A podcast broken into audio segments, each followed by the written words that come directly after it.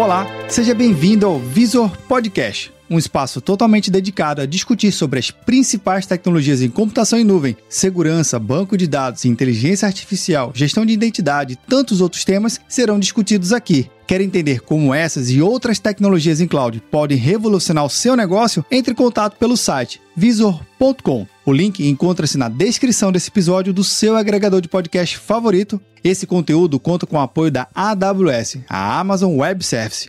Eu sou o Vinícius Perro e seja bem-vindo ao Visor Podcast. Olá, você que nos acompanha no nosso conteúdo, seja muito bem-vindo. Hoje eu trago o Gustavo Ribeiro. Gustavo, seja bem-vindo aqui à nossa minissérie. Ah, obrigado a você. Massa. Gustavo, vamos falar de um, de um material que é importante, que está presente em, literalmente em toda a internet, que é o CMS, que é a gestão de conteúdo para a internet. O famoso site otimizado. Porém, a gente sabe que tem um dos maiores, a maior bandeira, a maior marca, o maior fabricante desse produto é o WordPress. Basicamente, quase 90% dos websites de conteúdo utilizam, mas não somente ele. A gestão de conteúdo em WordPress, ou no caso em CMS, faz parte das empresas. Ela tem que otimizar, porque lá é que entra o seu primeiro front de contato com os seus clientes, seja para divulgar seus produtos, captar novos clientes, enfim, ter a sua posição na internet. Mas o CMS mudou muito com o advento da computação em nuvem. Quais são os recursos que ajudam agora os gestores de CMS a poder melhorar essa parte tão importante para as empresas? Hoje em dia, a, internet, é, o conteúdo, né, as informações, elas circulam de uma forma mais rápida. As redes sociais impulsionam, né, é, eventualmente esses endereços de sites, enfim. Então, é, hoje, qualquer um precisa ter um ambiente que esteja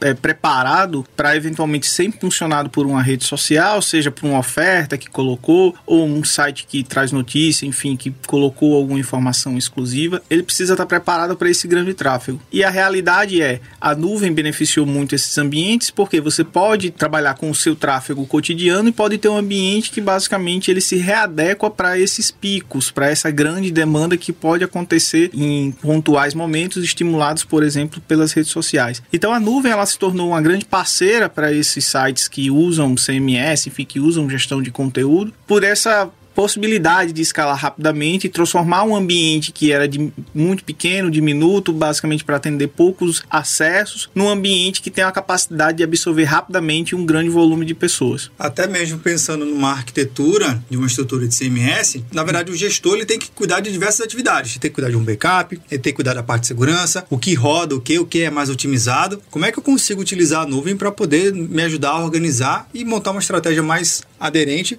a essa computação tão moderna. É, nós na Viso fazemos um trabalho meio que de açougueiro. A gente pega o, o WordPress, pega o CMS, divide ele em várias partes. E aí a gente coloca as competências melhores da, de, de cada parte nos serviços adequados para aquela parte. Então todo conteúdo estático a gente coloca em serviço de conteúdo estático, como o S3. A parte que precisa ser dinâmica, que precisa estar ajustado para o usuário, ou que as pessoas que vão fazer a edição daquele conteúdo, coloca-se em servidores, em containers, enfim. E toda a parte de banco de dados também é otimizada, a gente utiliza infraestruturas que são autoescaláveis. Então a gente reparte essa aplicação em várias partes e coloca em serviços que são otimizados para cada uma dessas partes. Com isso, você consegue é, otimizar a infraestrutura no sentido de custo e de performance. No sentido de custo, porque você vai ter o custo adequado para as partes adequadas, e de performance, porque você vai conseguir escalar para o número que você precisar de usuários sem necessariamente é, atingir algum limite de um serviço.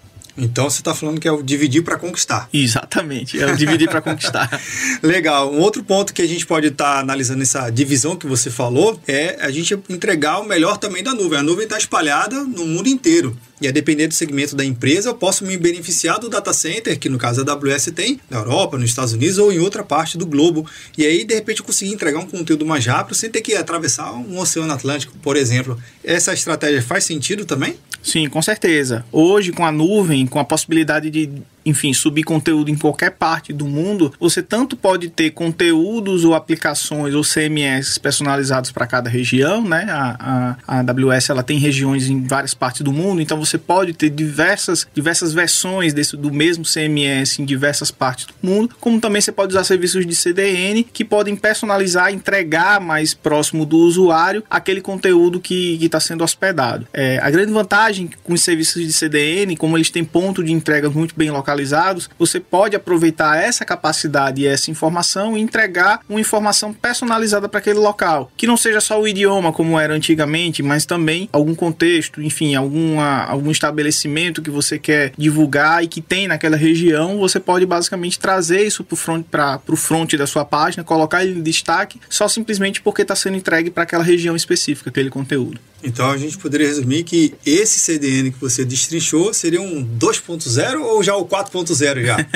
é, aí pode ser o 5.0, mas enfim, é, hoje as CDNs têm uma capacidade muito, com, junto com a nuvem, né, a capacidade que você tem de utilizar esses serviços como um software, né, acesso à API, acesso à informação é, de como não está sendo entregue, você pode pegar esse feedback e tratar na sua aplicação, gerar gatilhos para que a sua aplicação se beneficie do serviço de nuvem e aí traga uma informação um conteúdo mais personalizado para onde você está entregando. Com o advento do 5G, né, que é, é uma realidade que a gente vem tratando aí, está bem próximo é, disso se tornar realidade no nosso dia a dia, isso, a tendência é cada vez isso ficar é, mais é, recorrente, vai fazer mais parte do nosso dia a dia, né, onde eu vou poder ter código realmente funcionando muito próximo do usuário, não só entrega de conteúdo estático, mas eu posso até hospedar aplicações em pontos de entrega diferentes. É isso aí que você falou do 5G e rodar o código próximo do usuário. É um tema que a gente vai poder tratar aqui também no nosso podcast, que a gente está falando do Edge Compute, né? Isso. Que é aquela computação muito mais próxima ao usuário, com um poder